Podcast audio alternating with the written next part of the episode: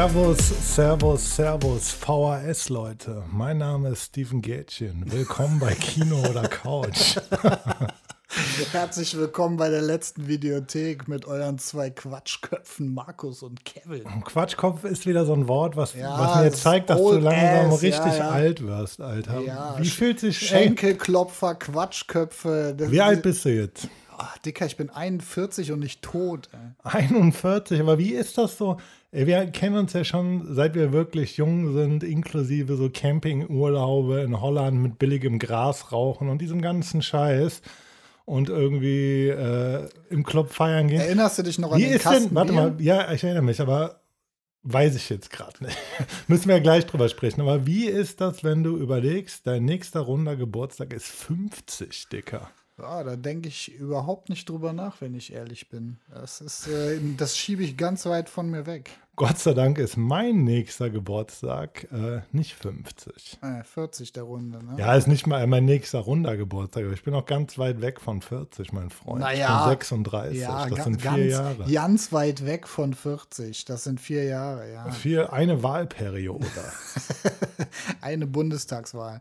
Ja, in Holland war schön mit dem Kasten Braumeister, den es schön im Aldi von, äh, von Holland gab. Ne? Ey, Junge, Holland ist auch einfach das beste Land der ganzen Welt mit den besten Menschen der ganzen Welt. Ich habe einen übertriebenen Spot für Holland und du kennst mich ja. Ich bin gefühlt Ich auch. jedes zweite Wochenende auch in Holland. Ja, so weit würde ich nicht gehen, aber auf jeden Fall Liebe für äh, unser Nachbarland, die Niederlande, wie es ja korrekt heißt. Ey, ich ne? bin kein Kiffer, ne? Aber ich auch ich, nicht. liebe Holland einfach, weil, ey, die Straßen sehen irgendwie sauberer aus. Ich- es ist liebe- alles nice. Die Geschäfte sind geil, die Süßigkeiten sind besser, das Essen ist besser, alles ist frittiert, die Klamotten sind billiger. Shoutout an Ja, du, du, fährst, du fährst so über die Grenze und du weißt direkt, dass du in Holland bist, weil die Bürgersteige sind sauber und diese kleinen, gemütlichen, roten Häuschen, die dort überall an der Straßenseite stehen. Super. Nee, auch Ey, was wollen wir eigentlich, was wollen wir eigentlich sagen als Kölner? Andere Leute leben vielleicht am Pazifischen Ozean, aber verdammt, wir wohnen 80, 90 Kilometer von Holland entfernt. Ja, ist das genauso doch- geil. Und äh, ja, 320 Kilometer sogar vom Meer in Holland. Das ist näher, als wenn wir irgendwie nach äh, Hamburg an die Nordsee fahren würden. Oder so. Ey, ganz ehrlich, eigentlich ist da doch, das ist doch das gelobte Land Holland. Viel mehr braucht man doch eigentlich gar nicht. Das ist so, oder ey, Belgien, Belgien. Belgien, ist auch, ziemlich geil. Ich auch schwör's schön. dir, Die Straßen sind scheiße, aber sonst ist es schön an der Küste auf jeden Ey, Fall. Brügge, eine der schönsten Städte, die ich jemals gesehen habe, dieser ganze mittelalterliche Flair. Und äh, nee, ey, wirklich geil. Kann ich jedem nur empfehlen. Wie war deine Woche, mein Freund? Ich sehe dich hier Ja. schwitzend neben mir, weil es so schwül ist. Ja, also. Rede nicht übers Nein, Wetter. wir reden nicht übers Wetter. Es ist einfach anstrengend generell. Es ist einfach anstrengend, dieses Leben mit all seinen Widrigkeiten, durch das man sich durchschleppt. Ich wollte ein bisschen auf meinen dieswöchigen YouTube-Grind eingehen. Oh ja. Wer hat es wieder in mein Best-of geschafft? Wer ist wieder auf meinem Tab erschienen? Wer ist es? Wer ist es? Wir haben ihn hier offen. Äh, ich würde sagen, eine Legende. Für mich ist der Typ eine Legende, einfach der komplett die Kunstszene ab absurdum geführt hat, einfach, oder? Ja, eigentlich schon. Also der Kunstszene irgendwie mal vor, einen Spiegel vorgehalten. Spiegel hat. vorgehalten, diese arroganten Kunst. Ja. Wichser, Ja, ja. die, die, die glauben, sie haben die Ahnung mit Löffeln gefressen. Wir reden hier natürlich von. Scheiß auf Andrew Tate. Wir reden über den richtigen Top G, Wolfgang Beltraki. Ja, also äh, da muss ich sagen, da kann ich auch direkt einhaken, weil Der gediegenste aller Hippies. äh. ja, ich habe mir äh, irgendwann auch mal das Ganze reingezogen. Warte und, ganz, äh, ganz kurz. Also für all die äh, Zuhörer, die gar nicht wissen, wer Wolfgang Beltraki ist, fass das doch mal ganz kurz zusammen, was du über Beltraki weißt. Ohne jetzt hier. Wer Also- ist dieser berühmt-berüchtigte Wolfgang Beltraki gewesen? Beltraki ist äh, so gesehen ein Kunstfälscher, aber er hat keine Bilder nachgemalt, die es schon gab, sondern er hat der ganzen Kunstszene und Welt weiß gemacht, dass er im Besitz von Bildern ist, von Malern, wie zum Beispiel Campendonk, äh, äh, die Max Pechstein. ja, die bisher, die bisher, die die es bisher noch nicht gibt und Kunstkenner und Kunst, äh, wie, wie sagt man da, Sachverständige haben die Bilder als echt eingeschätzt. Er konnte das dann auch noch äh, quasi belegen. Seine Frau hat dann zum Beispiel irgendwie sich als äh, ältere Dame verkleidet und dann haben die Fotos gemacht, die, die künstlich altern lassen, wo sie quasi äh, auf einem Stuhl sitzt und das Bild daneben ist. Und äh, ja. ich meine, also ich habe was über Beltraki gesehen. Man kann ja sagen, der Typ ist ja super krass. Ich glaube, sein Vater war irgendwie Kirchenmaler oder ja, sowas. Ja. Wie alt ist Beltraki jetzt? Ich würde mal so sagen 60 oder so. Keine ja, ein bisschen, Ahnung. ein bisschen älter. Vielleicht haben, so 60, Mitte 60 vielleicht. Nee, ähm, hier steht 1951 geboren, das heißt, er ist schon 72. in Höxter. Schau Ja. da in die Homies aus Höxter.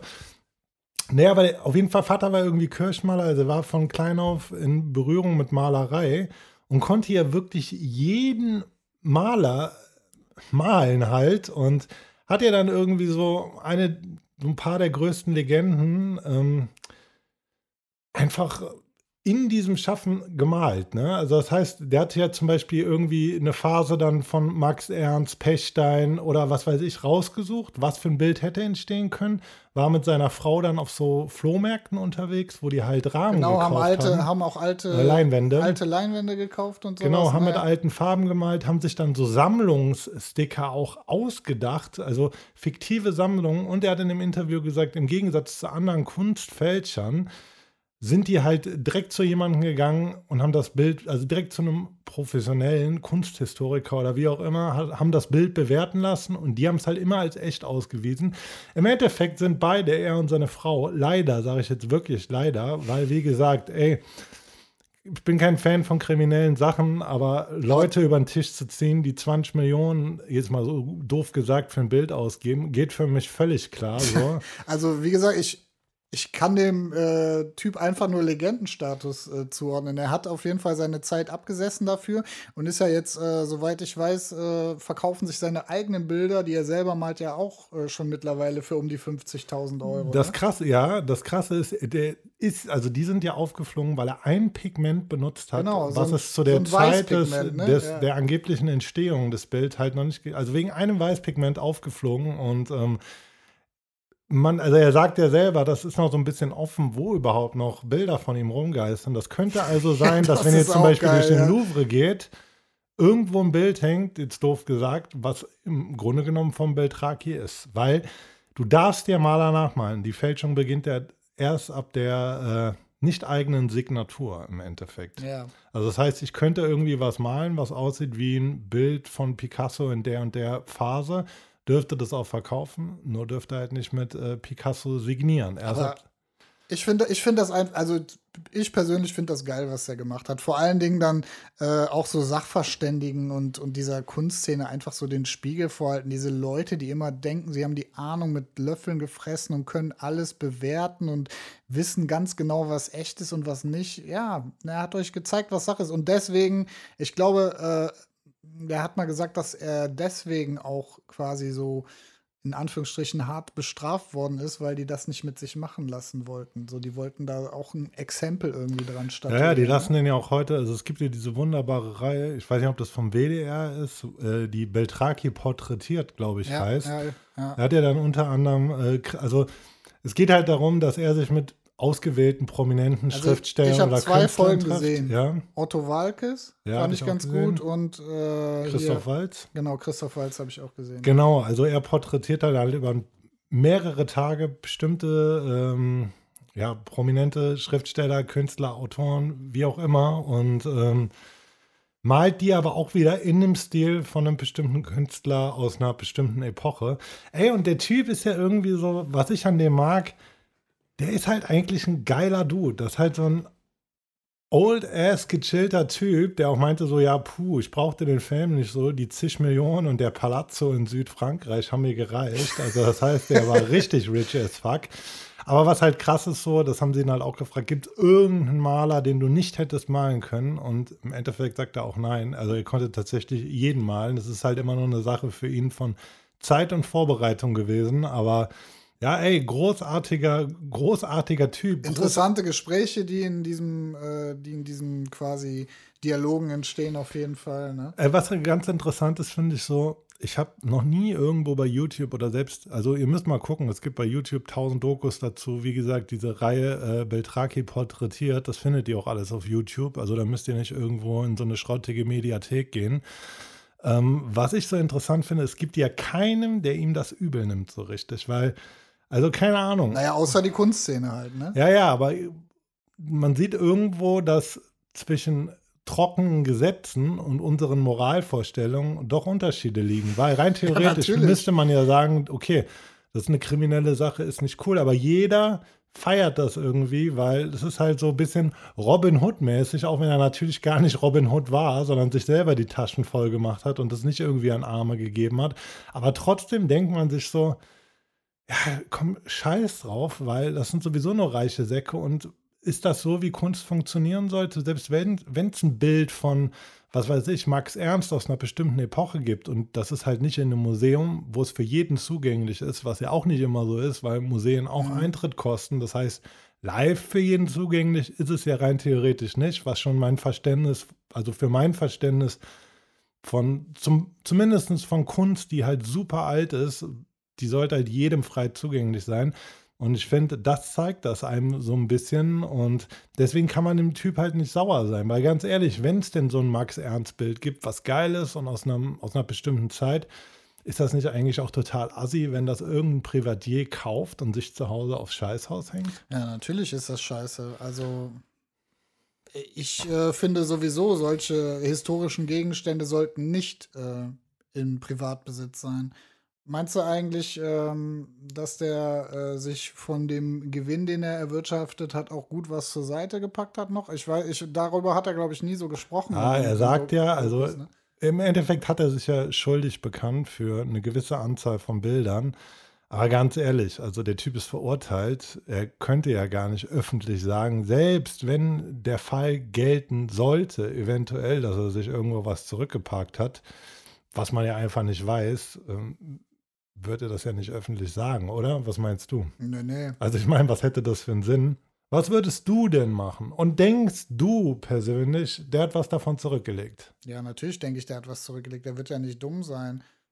Ja, aber der, also selbst wenn er es nicht hat, also man weiß es ja einfach nicht. Und Das ist ja selbst- einfach, sind ja Vermutungen, Selbst aber wenn, wenn er jetzt 50.000 pro Bild verdient, wird, Genau. er ja, wird er ja auch wieder beträchtliches Vermögen aufgebaut haben, wahrscheinlich. Hey, auf jeden Fall so oder so, ganz ehrlich, was macht das eigentlich für einen Unterschied? Wenn jetzt irgendjemand denkt, das ist halt ein echter Picasso, das wäre jetzt kein echter Picasso, wo ist das Problem? Ja, so? das macht, es, macht, es macht keinen Unterschied mehr. Es hätte vielleicht einen Unterschied gemacht, als Picasso noch gelebt hat, aber jetzt Ja, macht es ja. einfach keinen Unterschied mehr, weil keiner kann es sagen und im Endeffekt ist es auch völlig egal. Wenn es ein schönes Bild ist, ist es ein schönes Bild. Meinst du, die Künstler wären ihm sauer gewesen? ah, da bin, da wäre ich mir nicht so sicher. Es könnte schon sein, dass Ja, die das nicht so weiß. geil gefunden hätten, aber ja. Ey, wie gesagt, man muss ja auch sagen, dass die Leute wirklich ja alle schon ähm, lange tot sind und sich da im Grunde genommen eigentlich nicht mehr wehren können. Deswegen finde ich, es gibt wirklich schlimmere Sachen auf der Welt, als äh, alten, reichen Typen äh, das Geld aus der Ja, Tasche und- zu und ziehen, wie- die diese- sowieso da drin schwimmen. Wie sagte mein BWL-Professor früher, wenn ich tot bin, interessiert es mich auch nicht mehr. Äh, so wird es mit Picasso, Campendonk und so weiter auch sein. Wie dem auch sei. Ey, euch allen ans Herz gelegt, zieht euch ein bisschen Stuff zu Wolfgang Beltraki rein. Das war diese Woche mit äh, ja, Transfer-News, die mich einfach gerade als Fußballfan äh, über Wasser halten. So mein Ding, wenn es ums Internet geht, beziehungsweise Sachen im Internet. Und Auswanderer-Dokus habe ich mir diese Woche nochmal hart gefahren. Kennst du Inwiefern, Grind? inwiefern, also dieses, dieses ähm, Goodbye Deutschland oder was? Nee, nee, es gibt jetzt so eine ganz geile Doku. Kann auch wieder sein, dass das, boah, was ist das? Ich weiß nie, was das ist. Arte, ZDF, bla bla. Ich gucke guck das Zeug meistens auf YouTube. Gibt es eine relativ neue Doku über so äh, Leute, die nach Amerika auswandern. Und da ist halt auch wieder so ein Paar mit Kindern dabei, Alter, die, keine Ahnung, wieder alles verkaufen. Jetzt, jetzt ist die Frage wieder, äh, wie lange hat es gedauert, bis sie wieder zurück nach Deutschland Ich glaube, die sind noch da, die Ja? haben die über so ein Jahr begleitet, aber man kann tatsächlich sagen, denen geht es nicht viel besser als hier. Also ja, es ist nicht so, das dass ist, es das ist ja auch immer der Irrglaube. Ja, ich wandere aus nach Spanien, da ist das Wetter so schön, ja, und die haben wesentlich höhere Arbeitslosigkeit als wir. Was willst du denn da machen? Naja, das oder? Ding ist, der, der Vater war irgendwie so Lehrer oder so und er wollte aber gar kein Lehrer sein, sondern wollte jetzt richtig das Business skalieren, wie Böhmermann sagen würde. Ist ihm nicht gelungen, ist dann trotzdem irgendwie Lehrer geblieben. Sie hat auch irgendwie auf einer Highschool gearbeitet, aber die sind halt nach Florida oder so, glaube ich. Und äh, die haben gleichzeitig noch ein älteres, anderes Pärchen begleitet, was aus Florida wieder zurück nach Deutschland will, weil die da wirklich Probleme mit Unwettern haben. Und Ja, ähm, das ja, dass alles auch irgendwie teurer wird, also wie überall sonst auch. Und vor allem auch in Amerika ja wieder so ein empfindlicher Rechtsruck ist. Sagen wir mal so ein nationalistischer Ruck. Also die Leute sind ja nochmal anders durchgedreht als Schwachsinnige hier in Europa beziehungsweise in Deutschland. Da ist das Level ja manchmal noch so eine Ecke krasser an Vollidioten mit nationalistischem Gedankengut. Und ja, also war nicht so, war nicht so von Erfolg gekrönt und Ja, ich weiß nicht. Also, äh, wenn du zum Beispiel mal Goodbye Deutschland geguckt hast, das sind meistens Leute gewesen, die in Deutschland irgendwelche Probleme gehabt haben und die sind, haben die Probleme dann einfach mit ins Ausland genommen. Ja, so. Und das funktioniert dann halt auch einfach nicht. Also, die halt Leute so- denken das nie zu Ende, wenn sie das sind halt immer so stupid Moves. So. Das sind ja auch irgendwelche Deutsche, die dann nach Spanien gehen und nicht Spanisch sprechen. Ja. Ne? Und das ist so, dann irgendwie merken, ach krass, Aber mit der gibt, es, super- gibt, es gibt ja auch Ämter hier. Mit der super Idee, eine regeln. Bratwurstbude irgendwo aufzumachen. Ja, so eine ja? Scheiße oder was weiß ich. Mit 45 muss man sich nochmal selbst verwirklichen und eine Schmuckmanufaktur am Strand der Playa machen. Oh Mann, oh Mann. Oh Ja, Mann. ey, weirde Leute, wie gesagt, nix so. Also, wenn du auswanderst, hast einen guten Plan, hast dich wirklich in Land oder in irgendein Fleckchen auf der Erde verliebt, so kann ich das ja komplett nachvollziehen. Nur, wie bei allem, die Planung ist alles, Leute. So Also, sieht's aus. Überlegt euch zweimal, ob ihr einen Reibekuchenstand auf Mallorca aufmacht oder ob ihr hier bleibt in eurem gut bezahlten Beruf. Ich wünsche euch auf jeden Fall Glück, egal wie ihr euch entscheidet. Egal, was ihr macht. Ey, und vom motherfucking Boss Wolfgang Beltraki kriegen wir jetzt eigentlich einen ganz guten Spin zu. Wir haben den Film beide noch mal vor kurzem geguckt. Ja, für es ist quasi- eins der für uns am besten, der besten Horror-Sequels. Ja, nachdem wir äh, in einer Folge und wir ziehen da reumütig äh, wirklich unseren Hut, ja. Wir haben, nicht, haben, haben da nicht schlecht drüber geredet. haben wir nicht, haben wir es nicht gemacht? es war ein anderer Film und da haben wir uns auch schon für entschuldigt. Also, Ah, ich dachte, es wäre Candyman gewesen. ja, oder? Doch, es Dann entschuldigen wir uns nochmal. Ja, also quasi ist diese, diese Folge widmen wir als Entschuldigung dafür, dass wir euch gesagt haben, Candyman, den 2021-Film, sollte man vielleicht nicht unbedingt schauen, weil wir auf die IMDb-Wertungen geschaut haben. Widmen wir. Es ist eh so Candyman- räudig, Ja, ja. Für Leute, die einen Podcast machen, auch so einen Film in so einem Nebensatz abzuwatschen, weil die Kritiken halt schlecht waren. Ey, ich weiß es nicht. Also, Ja, aber wie gesagt, die sind ja aber auch schlecht. Ich habe mir viel durchgelesen. Also, die Leute haben das Candyman Sequel. Also, wir reden hier jetzt gerade von dem 2021er Candyman von Nia da Costa. Alle denken eigentlich, das ist ein Jordan Peele-Film. Aber der hat ja nur das Drehbuch geschrieben ja, und, und Co- produziert. ne? Co-Producer. Ja, Co-Producer. ne? Aber man, man, muss ja, man muss ja auch sagen, äh, es ist ja jetzt nicht das Sequel, weil es gab ja vorher schon zwei Ja. Fortsetzungen, sondern es ist irgendwie fühlt es sich anders an. Es fühlt sich an schon wie ein Sequel, aber auch irgendwie so zurück zu den Wurzeln des alten Films. Also äh, das macht das Ganze ja interessant, würde ich sagen, oder? Also ich würde mal sagen, so, wenn die meisten Leute kennen, der dann wahrscheinlich eh nur aus den 90ern diesen Ur-Candyman und Teil 2 und Teil 3 kann man eigentlich auch vergessen, ist jetzt auch nicht so das Gelbe vom Ei gewesen. Da geht es ja um diese urbane Legende mehr oder weniger, was ja auch, wir hatten es glaube ich auch schon mal in irgendeiner Folge angeschnitten, den Ur-Candyman. Es ist auf jeden Fall im Grunde genommen eine Geschichte von Clive Barker. Es geht halt um diese, um diese urbane Figur, die man mehrere Male im Spiegel ruft, also den Namen wiederholt und dann taucht sie halt auf. Also eigentlich äh, geht das ja zurück auf äh, Bloody Mary. Bloody Mary, ja. Man sagt dreimal Bloody Mary im Spiegel und dann kommt Bloody Mary. Es war, glaube ich, irgendeine äh, Dame, die im 17. Jahrhundert als Hexe verbrannt worden ist. Wahrscheinlich hatte sie wie ich rote Haare. Ich sag immer, Dicker, du wärst, äh, Du wärst verbrannt worden. Ja, als Mann. Aber 17. Jahrhundert ist kein Mittelalter, oder? ja, okay. Das ist ja schon quasi, äh, ja, da war das Mittelalter schon vorbei, würde ich sagen. Da waren alle schon progressiv. Ja, Ne, auf jeden Fall und ähm, bisschen abgewandelt davon ähm, ist dann natürlich diese, diese, diese Geschichte entstanden, also die, dieser Film entstanden, Candyman, wo, aber man muss das dazu sagen, im Gegensatz zur literarischen Vorlage, der ähm, Protagonist, also der titelgebende Candyman, ein Afroamerikaner war und es ist eigentlich eine ziemlich krasse Geschichte über Gentrifizierung, Rassismus. Man muss sagen, die urbane Mythe des Candymans war ja, also es spielt in Chicago. In einer ärmlichen, Green. genau, Also wir reden jetzt immer noch von Ur-Candyman, einer von afroamerikanischer Bevölkerung, äh, von besiedeltem Stadtteil, ähm, der halt ärmlich ist. Also die Leute haben einen ziemlich niedrigen Einkommensstand.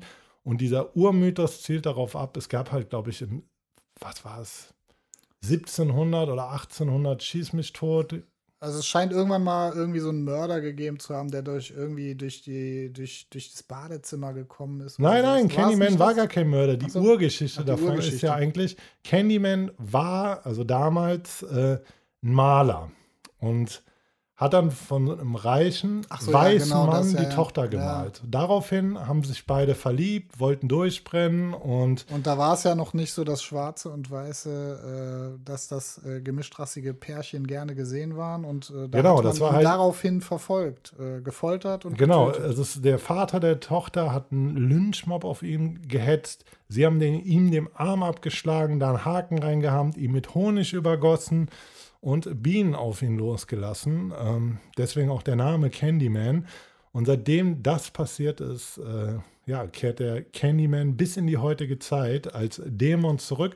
Und genau da spielt ja auch in den 90ern dann der, der Ur-Candyman, wo diese Reporterin bzw. Investigativjournalistin ist, die dieser Legende nachgeht, beschwört dann den Candyman und bla bli blub. Ja, aber was ich halt sagen wollte, äh, ich glaube, in die Geschichte von Clive Barker ist da noch mit reingeflossen, dass es, glaube ich, auch mal so äh, Mythen und Geschichten gab, dass quasi hinter den Badezimmerspiegeln immer noch so Räume sind und das wurde ja auch in dem Film sehr thematisiert und dass es, äh, ne, also, dass da Mörder durch diese äh, Räume hinter den Badezimmerspiegeln kamen.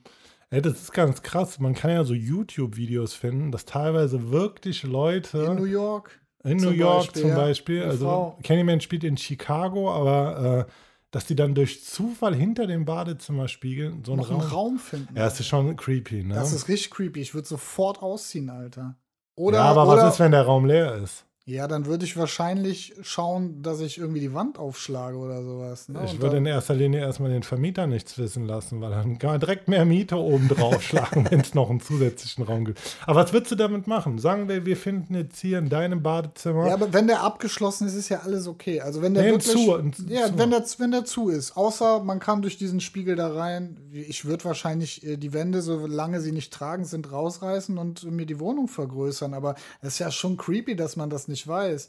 Und äh, irgendwann ähm, habe ich mal irgendwie so eine, äh, so eine Podcast-Folge gehört und da hatte auch eine, eine ähm, Zuhörerin hatte so eine Geschichte äh, geschrieben, dass sie irgendwie aus ihrer Wand immer so ein Kratzen gehört hätte. Und dann äh, hat man irgendwie entdeckt, dass in dem Haus auch noch ein Raum ist, von dem keiner was wusste und dass da wahrscheinlich Mäuse waren oder sowas, Junge. Es gibt ja auch voll viele Filme, die, die das so ein bisschen thematisieren. Boah, wie hieß denn nochmal diese relativ gute Horrorserie letztes Jahr oder vorletztes Jahr mit diesem Haus? Ich komme jetzt nicht drauf, ey, wenn ihr das wisst, hättet das in ich die auf jeden Fall mal, Ich habe auf jeden Fall mal einen Film gesehen, wo quasi äh, Fremde sich quasi im Haus eingenistet haben und da geschlafen haben, während Menschen da wohnen. Das ja, ist ja das auch ging, so ein Trend. Das ne? war aber diese Folge, wo es um diese Kids ging, die in diesem Dachboden ja, gepennt ja, genau, haben. Ja. ja, ja, ich weiß, was du meinst. Aber ich habe auch mal irgendwo was gesehen, dass es tatsächlich so eine Familie gab, wo immer voll viel im Kühlschrank weggefressen war. Und da hat so ein Landstreicher irgendwo auf dem Dachboden oder im Keller über Wochen oder Monate krass, heimlich gelebt. Ey, das ist wirklich schon gruselig irgendwie, ne? Ja. Also keine Ahnung, so. Ich meine, ich meine, es könnte ja auch jemand sein, der nicht nur was wegfrisst, sondern der alle um die Ecke bringt. So. Also mega gruselig. Und dabei ist ja, ist ja Amerika eigentlich so sicherheitsfanatisch. Da frage ich mich, wie die Leute überhaupt da reinkommen. Ja, also Amerika tut vielleicht, als wäre das sicherheitsfanatisch, aber ich empfinde Amerika nicht als ein sicheres Land, ohne jetzt da gewesen zu sein. Aber allein so diese ganzen, ähm, ganzen Waffengesetze, und dieses, dieser Studio Ground-Scheiß, ähm, ja, das ist ja kein sicheres Land. Du kannst ja schon, wahrscheinlich gibt es schon sichere Städte, ja, bla. Also die Waffengesetze werden sich ja unterscheiden von Bundesstaat zu Bundesstaat. Aber da sind schon eine Menge verrückter Leute unterwegs, die teilweise bewaffnet sind. Wie gesagt, ich habe letztens, glaube ich, über Montana eine Dokumentation gesehen. Und da waren auch so Dudes, weißt du, da war so ein, war so ein Treffen von, von, der, von dieser LGBTQ-Community. Und ich meine, lass die Leute doch machen, was die wollen. So, ey, ich meine, ganz ehrlich, so, wen sollte das 2023 noch jucken, was andere Leute für eine Sexualität wahrscheinlich. Ja, genau. Was andere Leute für eine Sexualität haben, wie die sich kleiden, wie die angesprochen werden wollen, who cares so? Jeder, jeder kann doch machen, was er will. Und dann kommen die bewaffneten Typen mit konföderierten Flaggen ja, und stellen sich ey, an die Seite. Ja? So war das und die Cops können einfach nichts machen und du denkst, ey, das wirkt wie so ein B-Movie. Ja. Da kommen einfach so Hinterwäldleratzen mit so riesen Waffen halt, die dann einfach so sich bedrohlich aufbauen und die Polizei kann nichts machen. Und da denke ich halt so, ja, puh, sicheres Land, ich weiß es nicht, Alter. Ich ja, bin ja ein großer ich, Fan der amerikanischen Popkultur, aber. Ich meinte das ja. eher in Bezug darauf, dass, äh, dass das ja äh, ein im Grunde ein Volk ist, was äh, komplett äh, eine tiefsitzende Angst hat, ja. Äh, und deswegen ja auch äh, diese Waffengesetze und deswegen auch, ähm, ja, Häuser komplett alarmgesichert und so. Deswegen frage ich mich, wie also. jemand da reinkommt. Aber schön, dass wir trotzdem. Aber äh, ich habe irgendwo auch mal gelesen, dass ähm, ein kleiner Teil dieser, dieser, dieser Waffenkultur, die es in Amerika gibt, auch einfach daran liegt, dass das Land halt super weitläufig ist. Ne? Das ja, darf man halt nicht ja. vergessen so. Und Deswegen, dass für die immer auch so mit an oberster Priorität steht, so dein Land und dein Boden zu verteidigen. Aber natürlich, kompletter Schwachsinn, Alter. Und da bin ich wirklich froh, dass ich nicht in Amerika lebe, weil ich hätte keinen Bock in einem Land zu leben, wo jeder irgendwie Waffen hat und das irgendwie geil ist. Und wie gesagt, ich kann es auch nicht verstehen, dass Leute auf so Schieß, auf so Ranches gehen, um irgendwie was weiß ich, großkalibrige Waffen abzufahren. Das ist einfach nicht sexy. Aber dran. ich muss auch sagen, geil. ich habe nie verstanden hier in Deutschland Schützenverein und Schützenfest. Ja, aber ich glaube, das ist was Zweig anderes so, ne? nochmal. Ey, ganz ehrlich, ich glaube, da geht es ja einfach ja, so, ja. so Sportschießen. Also ich verstehe ja, aber ich habe ich trotzdem nicht gedickt, so. Ich verstehe auch kein Karneval, Dicker. Ich komme aus Köln so. Also ich verstehe, dass die Leute sich abschießen, aber diese ganzjährige Kultur, die da drum gemacht wird, ja, egal. Auf jeden Fall das war der, war so dieser Mythos von Candyman. Dann kam halt der Film in den 90ern mit einem sehr gut aufgelegten Tony Todd, der ja. mit seiner dunklen Stimme schon, also diese Stimme ist ja so krass, was der für eine Präsenz in diesem Film hat.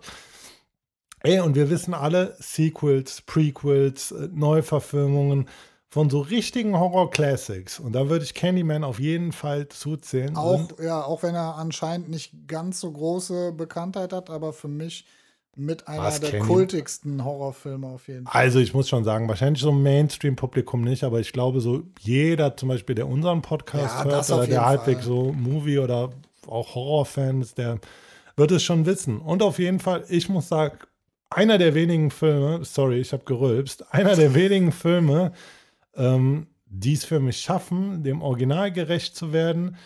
Du kannst den, du kannst dieses Sequel in Anführungsstrichen ist ja auch kein richtiges Gucken, ohne dass du den Ur-Candyman kennst, weil es wird halt so, diese alte Geschichte wird mit eingebettet.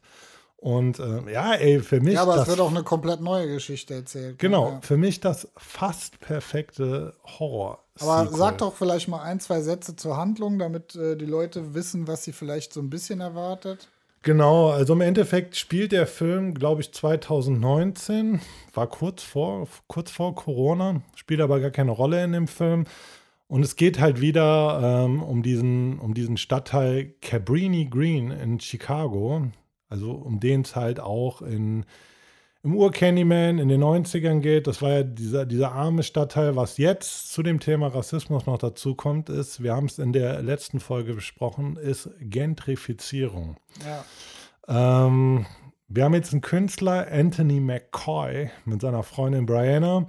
Im Gegensatz zu den anderen Candyman-Teilen, äh, diesmal auch afroamerikanisch. Also man muss sagen, so in den damaligen Teilen war Candyman ja immer der Antagonist. Und der, die Figur, um die es primär geht, waren ja immer weiße Leute. Das heißt, wir hatten ja immer noch so eine, in Anführungsstrichen, äh, andere Perspektive so auf dieses afroamerikanische Leben in dem Stadtteil. Das ist diesmal nicht so. Das ist so ein, also ist wie gesagt ein Pärchen. Er ist Künstler, sie ist ähm, was macht sie? Sie ist so Galeristin. Sie, ja, ne? sie ist Galeristin, beziehungsweise arbeitet in einer Galerie, ja. Genau. Und, und hilft ihm auch, seine Kunst auszustellen. Ne? Genau, die haben sich jetzt halt so eine neue Luxuswohnung gekauft in eben jenem Stadtteil, äh, Cabrini Green, der mittlerweile gar nichts mehr mit dem ärmlichen Stadtteil der 70er, 80er und 90er zu tun hat. Und ähm, sondern wie Köln-Ehrenfeld und Kreuz, äh, Kreuzberg schön aufgewertet wurde. Das heißt, nur noch Rich-Ass-Dudes wohnen da.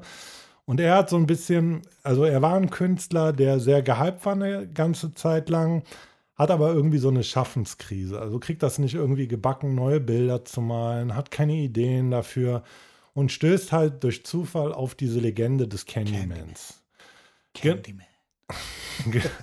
Genau, also er liest sich dann da rein. Das ist so ein bisschen wie in dem Ur-Candyman, dass, ähm, dass man halt so merkt, er wird mit der Zeit auch so ein bisschen wahnsinnig. Ne? Also, ja, also äh, was er fängt man noch, dann halt auch an. was man noch erwähnen muss, äh, man muss ja noch den äh, Herrn aus der Wäscherei erwähnen, der ihm ja auch von äh, seinem persönlichen Candyman erzählt. Ne? Das ist ja auch so ein bisschen der Twist an der Geschichte, äh, dass äh, quasi für jeden ein anderer der Candyman ist, aber er erzählt ihm dann auch von dem Ur-Candyman, der im 1990er Teil ähm, quasi Thema ist. Ne?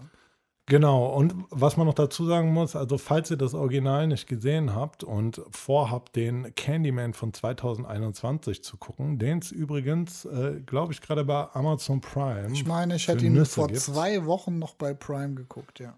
Genau, was der Film ganz geil macht, er macht das so, bei welchem, es gibt ja bei vielen Filmen, er erzählt, die Vorgeschichte ist so eingewebt in den Film, aber wird mit so einem, mit so einem Puppenspiel gezeigt, mehr oder weniger. Ja, genau. Das heißt, in so einer Eher so Cartoon Schattenspiel, Genau, in so einem Schattenspiel, ja, wird halt die alte Geschichte gezeigt und dadurch, dass er, also ähm, Anthony, als Künstler immer mehr da reinkommt und auch wieder anfängt zu malen, aber halt mit der Zeit immer wahnsinniger wird, ähm, als, erzählt man halt so diese Grundstory davon.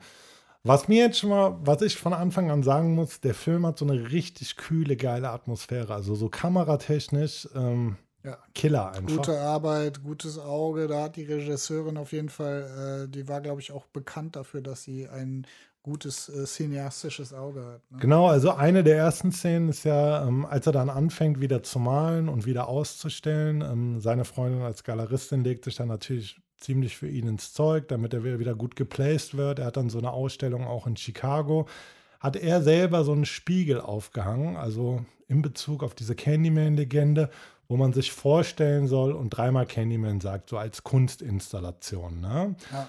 Und da arbeitet halt ja auch so ein feister, so ein feister Typ, der die Galerie betreut, der das dann macht im Suff. Der Nachdem, seine Assistentin da auch noch weghämmern will. Nachts. ja, genau. Also die, das ist dann nach der Ausstellung und natürlich macht er sich darüber lustig. Ja, haha, als ob ich jetzt in den Spiegel schaue und Candyman sagt.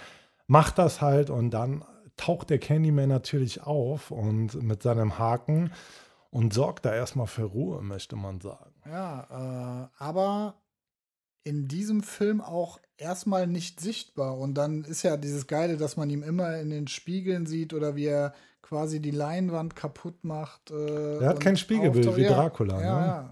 Ey, und die Kills sind halt einfach, das ist halt auch so ein bisschen wieder, also der ganze Film dreht sich, hat ja so Metaebenen, ne? Wo das im alten Candyman vielleicht eher so Rassismus war, ist das hier natürlich auch Rassismus. Polizeigewalt taucht gegen Ende noch auf, wo der Candyman fast sogar so ein bisschen zum Anti-Held wird, aber dazu kommen wir gleich.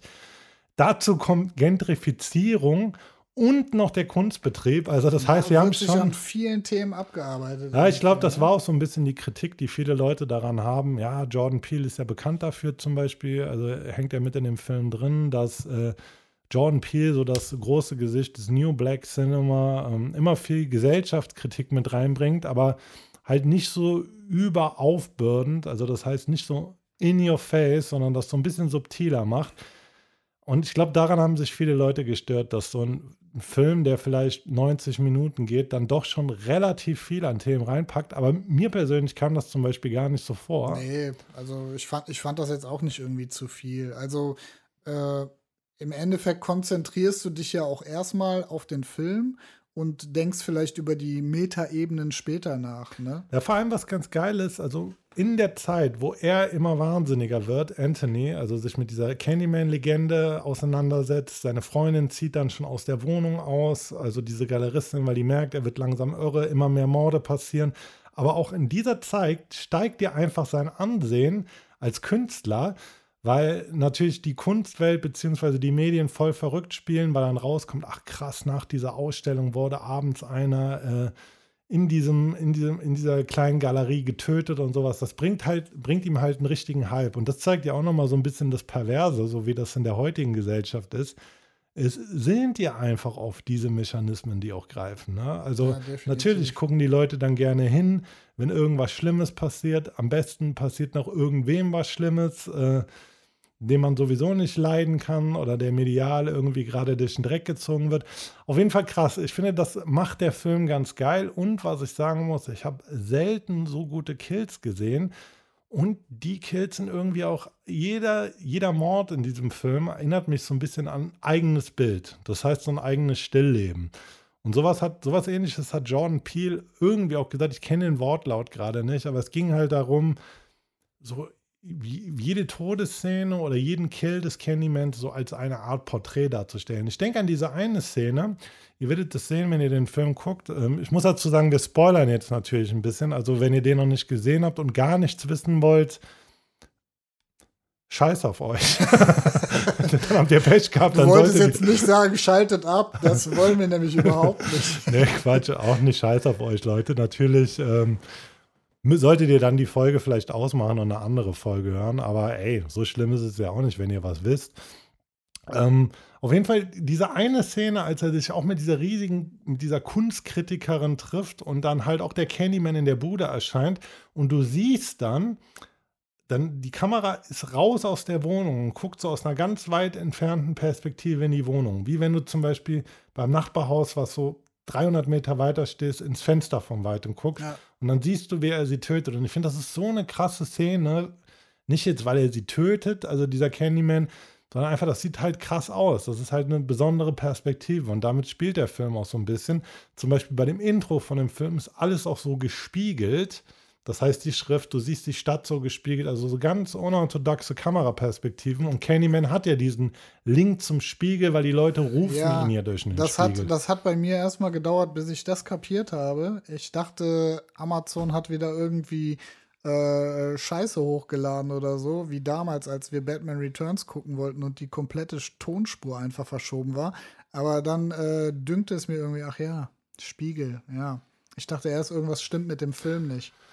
Genau, und du hast es eben gesagt, äh, das muss ich noch kurz einwerfen, dieser Dude aus der Wäscherei, also jemand, der ursprünglich aus dem Stadtteil kommt. Ähm, und als äh, Jungen quasi, als, als Junger äh, hat er quasi auch ein eine, eine Inkarnation des Candymans kennengelernt. Ne? Genau, und der hat dann halt irgendwann so diesen Drive und sagt, okay, die Stadt braucht einen neuen Candyman, Gentrifizierung, sie machen unser Viertel kaputt.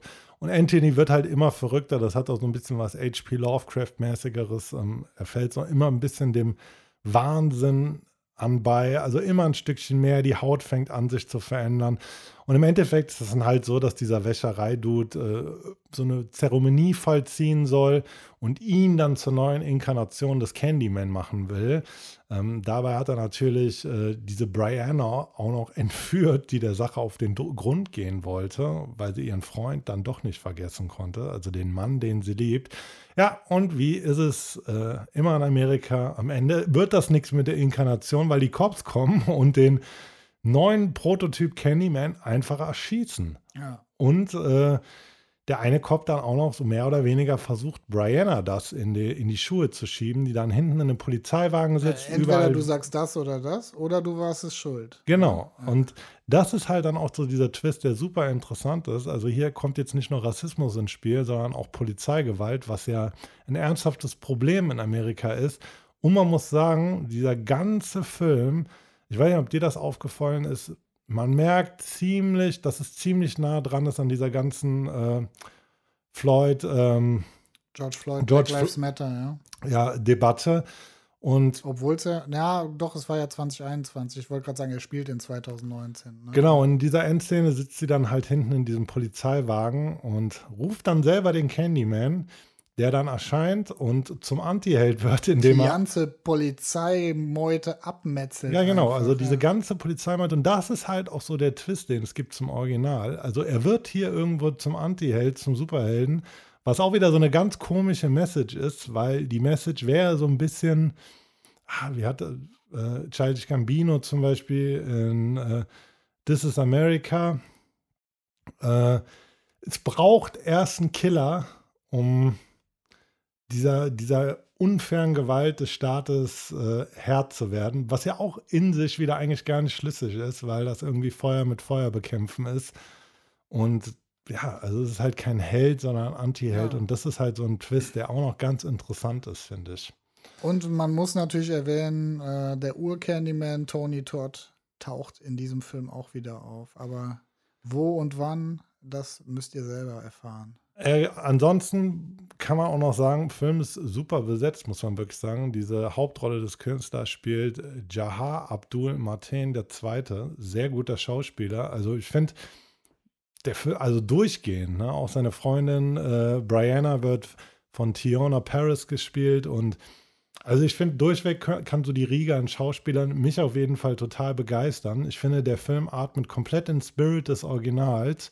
Es gibt immer wieder Anspielungen, da ist was gesellschaftskritisches drin.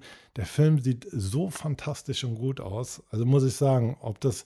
Und das ist heute heutzutage nicht äh, immer gegeben. Das ist seltener, dass Filme wirklich richtig gut aussehen. Ne?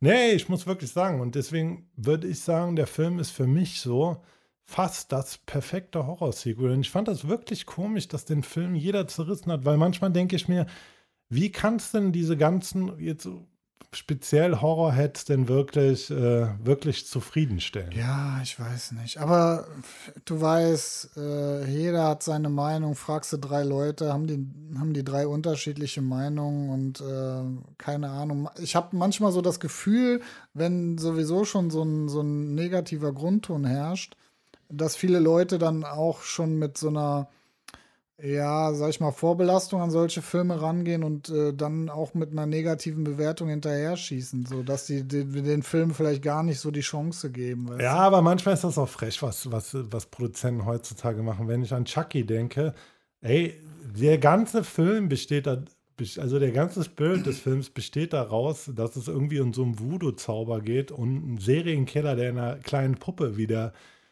wieder zum Leben kommt. Wie kannst du das in einem neuen Teil machen, dass du Chucky einfach zu einer wild gewordenen Roboterpuppe machst? Was ist das für eine Scheiße?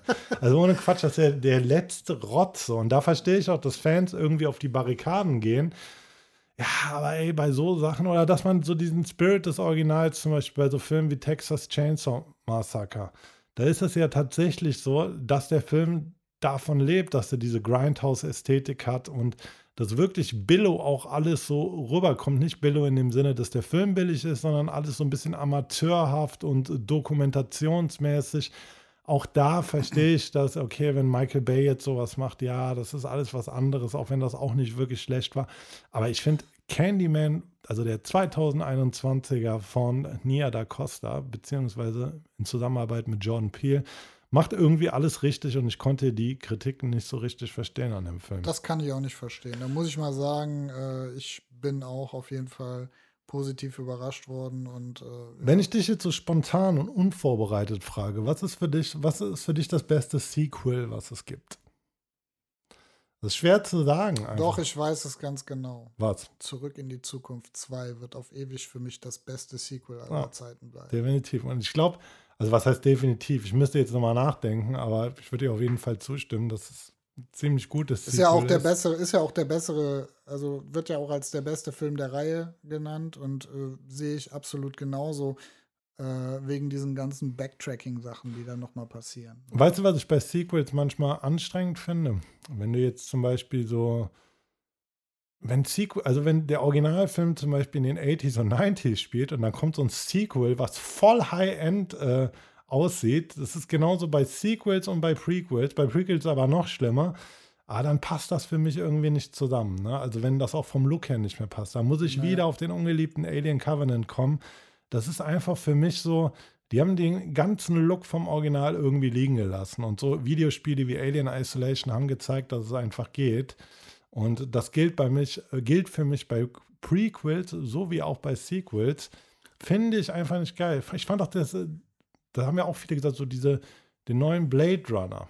Hat mich nicht gekickt. Hat den fand ich eigentlich ganz okay. Verloren. Also ich, ich muss sagen, dass ich aber ehrlich gesagt auch den alten Blade Runner nicht ganz so. Vielleicht habe ich ihn einfach viel zu spät äh, Junge, gesehen, aber oder ich habe ihn auf dem falschen Fuß gesehen, aber Ja, du musst den auf dem falschen Fuß gesehen der haben. hat mich nicht so weggehauen, muss ich sagen. Also äh, guter Film, aber nicht so, dass ich dachte, boah, ey, krasser Film, da hast du dein ganzes Leben was verpasst. Aber ich habe den, glaube ich, auch erst vor ein paar Jahren das erste Mal gesehen, den alten.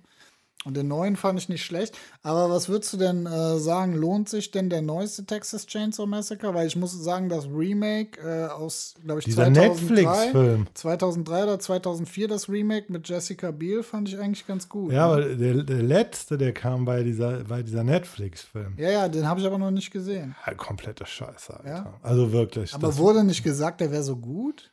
Nee, ich glaube, über den Film war das nicht. Ich glaube, du Nee? meinst Leatherface. Das war dieses, das ist ja auch dann wieder so ein Prequel. Wie ist er überhaupt?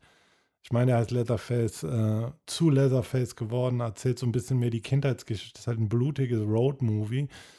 Ähm, nee, aber dieser Netflix-Film ist halt komplette Scheiße eigentlich. Kann ich nicht empfehlen. So ein bisschen wie der neue Hellraiser, den die gemacht haben. War ich auch ziemlich gehypt, wollte ich unbedingt gucken, aber war auch nicht wirklich geil. Da kann man schon sagen, dann lieber der erste, zweite, dritte Hellraiser. Obwohl Hellraiser jetzt ja auch ziemlich viel bekackte Fortsetzung hat. Also Ist das, ist das nur so ein Gefühl, was man hat, oder kommen heutzutage wirklich wesentlich weniger gute Filme in die Kinos und wirklich richtig gut durchdachte mit guter Story und so? Oder ich glaube, das Ding ist halt einfach, glaube ich noch nicht mal, ich glaube, dass wie bei Musik, man hat immer so das Gefühl, dass mehr, also insgesamt mehr Rotz kommt, kommt natürlich auch, weil insgesamt einfach viel mehr Sachen kommen. Also das heißt, wo du früher vielleicht in einem Monat dann 20, 30 neue Filme hattest, sind ja jetzt 200, 300 und gefühlt kommt, bringt Netflix, wirft Produktion auf den Markt, äh, Disney wirft Produktion auf den Markt, also kommen die freien Sachen und das ist ja auch heute anders. Wenn du in so einem Film wie Platoon einfach drei, vier Jahre vielleicht gedreht hast, härtest das Method Acting, kommt Netflix halt heute um die Ecke geschissen und sagt so, hier habt ihr ein Budget, box das durch in vier, fünf Monaten, da muss so ein Film auch fertig sein. Ich glaube, es kommt tatsächlich immer noch viele gute Filme, wahrscheinlich nicht mehr die ganz großen, weil die Budgets einfach nicht da sind, aber gerade so independent-mäßig und gerade im Bereich Horror und so, ich habe es hier auch schon mal gesagt, A24, super Studio, was super Filme macht, wie gesagt, all so Sachen äh, kamen mir die letzten Jahre auch, ne? sei es Mandy, der Leucht, also es kommen ja, der Leuchtturm, es kommen ja, ja, ganz es kommen, viele es kommen immer Filme. wieder Perlen raus, aber ich habe so das Gefühl, früher sind die guten Filme in einer höheren Frequenz gekommen, aber es kann natürlich auch einfach nur so ein Gefühl sein. Ja, Hast du eigentlich äh, The Lobster gesehen? Äh, ja, den habe ich gesehen, ja. Ja, auch ein Tipp für euch. Ähm, würde ich jetzt nicht drauf eingehen, weil der Film fast schon eine Folge wert wäre. Also so ein ziemlich kranker Film. Die Story ist irgendwie geil, ne? Das ist das nicht so, die müssen innerhalb. Es ist einfach weird. Es ist weird, ja. Sie müssen, äh, glaube ich, bis zu einem bestimmten Alter verheiratet sein oder sowas. Oder Kinder, ich weiß es nicht mehr genau. Das ist ein bisschen her. Ansonsten verwandeln sie sich in einen Hummer. Mm, ja. Oder? Wie war das? nee, doch? ich glaube, in irgendein, ich weiß nicht, ob das ein Tier ihrer Wahl oder ein Hummer war. So oder so, ey. Stimmt, nee, ich meine, ich mein, es wäre irgendwie ein Tier. Auf jeden Sie verwandeln sich in Tier, aber es geht, glaube ich, darum, äh, Colin Farrell spielt ja mit, dass irgendeiner, also er oder seine, seine Angebetete da irgendwie sich in Hummer verwandelt. Oder Ey, wenn du, die, wenn du dich jetzt in ein Tier verwandeln müsstest, Ja. es bleibt dir nichts anderes übrig. Sagen wir, du wärst nicht verheiratet. äh, Wir sind von der Gesellschaft her und von der Technik, ich weiß gar nicht, wie das an dem Film war, so. Welches Tier würdest du bis zum Rest deines Lebens sein, wenn du jetzt müsstest? Kennst Wähle du, weise. Kennst du dieses kleine, unsterbliche Bärentierchen oder wie Honey das Badger. heißt? Nee, dieses, diese, das sind so, sind so mikroskopisch kleine Tiere, die kannst du in, äh, weiß ich nicht wie viel Kilometern Höhe, die kannst du ins Weltraum, Weltall schießen, die gehen nicht kaputt. Aber wie lange leben die denn? Ja, das, ich weiß es nicht, aber sie sind unkaputtbar. Ja, aber geil, wenn die jetzt nur so 14 Tage alt werden, dann bist du halt für 14 Tage unkaputtbar. Ja, aber so ein kleines Bärentier sein ist ja irgendwie auch nicht geil. Ey. Ich glaube, ich wäre ein Bär. Bär ist schon geil. Einfach irgendwo in Alaska chillen, Lachse essen. Honey äh, Badger ist aber auch eine. Winterschlaf. Honey Badger ist aber auch eine Option. Einfach jedem auf den Sack gehen. Boah, ich glaube, Honey Badger haben stressige Leben, Alter. Meinst du? Ja, andauernd gegen Tigers, Tigers, Ja, gegen Tiger Löwen, und. Löwen. Gegen die Cobra und ja genau, Löwen kämpfen. Ähm, ja, klingt nach einem Aber, aber Stress. dieses Video ist doch einfach so geil, wo er gegen diese Cobra kämpft. Äh, ihr von der Cobra gebissen wird, während er ihr den Kopf abbeißt. Dann passt er out und dann wacht er wieder auf und isst einfach weiter. Ja, das ist auch krass, weil die sehen ja eigentlich aus wie so kleine Stinktiere. Die sehen ja voll süß Dachse, aus. So ne? Honigdachs halt, heißt ja. Ey, einfach so kleine Tiere, die irgendwie einen kompletten Fick geben, gegen jeden Ja, es kämpfen gibt, und es auch gibt so ja die super strong Legende, sind. es gibt ja die Legende, dass sie einfach Löwen die Eier abbeißen. Das kann ich mir vorstellen, Alter. Die kennen kein Pardon, diese Honey Badger. Ey, auf jeden Fall, Leute, guckt euch definitiv Candyman von 2021 an, wenn noch nicht passiert. Oder schreibt uns gerne mal eure Meinung dazu. Ja, was bleibt noch zu sagen? Ähm, Das war doch eine lustige, fri Frivole, Folge. frivole, Frivole. frivole Folge, ja. Das war eine wirklich nice Folge. Klasse, diese Folge Klasse. war so geil, Leute. Die Folge ist so geil. Ja, nee, hat Spaß gemacht und äh, ich würde sagen, das nächste Mal äh, bringen wir wieder mh, vielfältige Themen und äh, gute Filme mit für euch, ne? Leute, ihr wisst, das war Couch oder Kino mit Steven Gätchen. Wir haben über Wolfgang Beltraki, guckt euch Dokus an. Candyman 2021, guckt euch den Film an. Den Honey Badger, guckt euch Dokus an. Gesprochen. Und deshalb verabschiede ich mich, wir uns, Steven Gätchen mäßig, Kevin und Markus mäßig aus Köln-Nippes. Ey, Wunderschönen Morgen, wunderschönen Mittag, wunderschönen Abend euch allen. Und ja, ihr wisst es, Leute, bleibt gesund. Wenn ihr was wissen wollt, schreibt uns immer auf den Socials. Aber auch hier haben wir herausgefunden, wir sind nur bei Instagram. Deswegen schreibt uns auf dem Schreibt Social. Oder ihr könnt auch, ihr könnt auch auf Spotify QAs. Äh, das ist ja jetzt möglich. Ihr könnt auch einfach Fragen. Aber Ah, ich glaube, äh, das machen nicht viele. Ich, also keine Ahnung, ich weiß es nicht. Bei Spotify hat man irgendwie keinen Bock, was zu schreiben. Ich Ah. zumindest nicht. Könnt ihr aber auch machen. Wir werden äh, vermutlich darauf antworten, wenn uns mal so eine Frage erreicht. Ja, doch, das definitiv. Also Leute, ihr wisst, wo ihr uns erreicht. Gehabt euch wohl und Bleibt uns haltet treu. die Ohren Bye, bye. steif. Ciao.